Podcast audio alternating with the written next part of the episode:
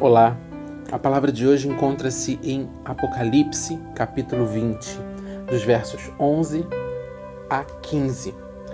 E é uma palavra que eu me recordo muito no início da minha caminhada com Jesus, é, o quanto se falava disso nas igrejas, é, especialmente na igreja que eu frequentava, né, no templo religioso que eu frequentava, e o como isso fazia é, pelo menos a mim, é, ter uma mente, buscar uma mente mais responsável diante de Deus, porque o dia do julgamento ele vem. E por muitos anos, os, os anos se, seguintes, né, os que se seguiram a esse meu início de caminhada, essa palavra ela foi é, não sei se esquecida ou se foi negada ao povo. Acho que é essa palavra, acho que é isso. Essa palavra foi negada ao povo para que o povo tivesse foco apenas, o povo que eu digo é o povo dentro das igrejas, dentro dos templos religiosos, dentro, é, por trás das placas.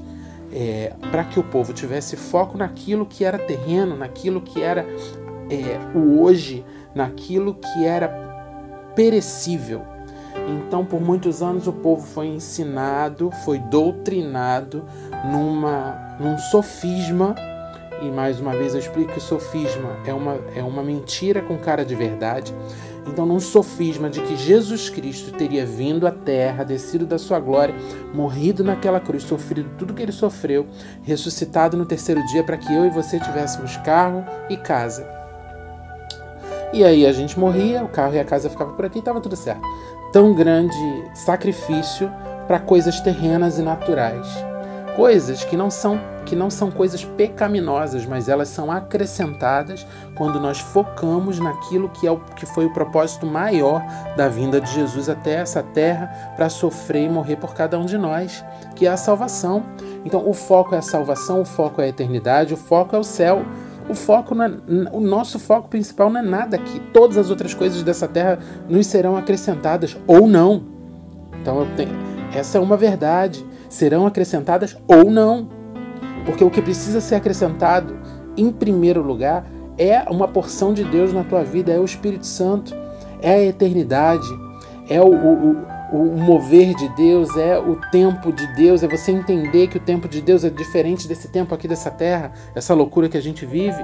Então o julgamento ele vem no verso uh, 12, diz assim, é, no final do verso 12: E os mortos foram julgados segundo as suas obras, conforme o que se achava escrito nos livros.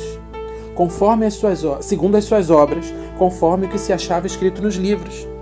Então existem livros onde são escritos aquilo que eu e você fazemos, onde é escrito aquilo que eu e você fazemos. E o que você tem feito, o que eu tenho feito, para quando chegar nesse dia do julgamento, a gente poder ouvir o bem que a gente fez, o tanto de boas obras que nós fizemos, o tanto que nós abençoamos, o tanto que nós liberamos palavras, o tanto que nós abraçamos, o, o tanto que nós é, é, choramos junto e nos alegramos juntos esse dia vai chegar. Então é o dia onde a palavra diz que o mar devolveu os mortos, ou seja, todos os mortos vão ressuscitar para serem julgados. E, e a gente não pode esquecer esse dia. Cada um de nós diante do grande trono, ouvindo um julgamento. Quantos de nós já, vi, já assistimos alguns filmes com julgamento, ou até mesmo já passamos por alguns, já vivemos presencialmente. É um momento tenso, é um momento de tensão. Nunca é tranquilo, nunca é uma alegria para todo mundo. Sempre é uma parte com uma expectativa, uma outra parte com muito medo, uma outra parte esperançosa, enfim. Então, mas esse momento vai chegar e vai ser diante de Deus.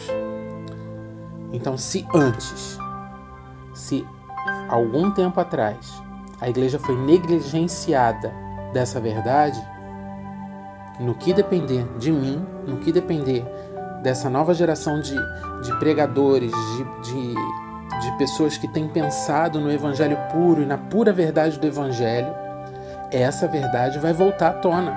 E a gente precisa voltar a pensar nisso. Amém?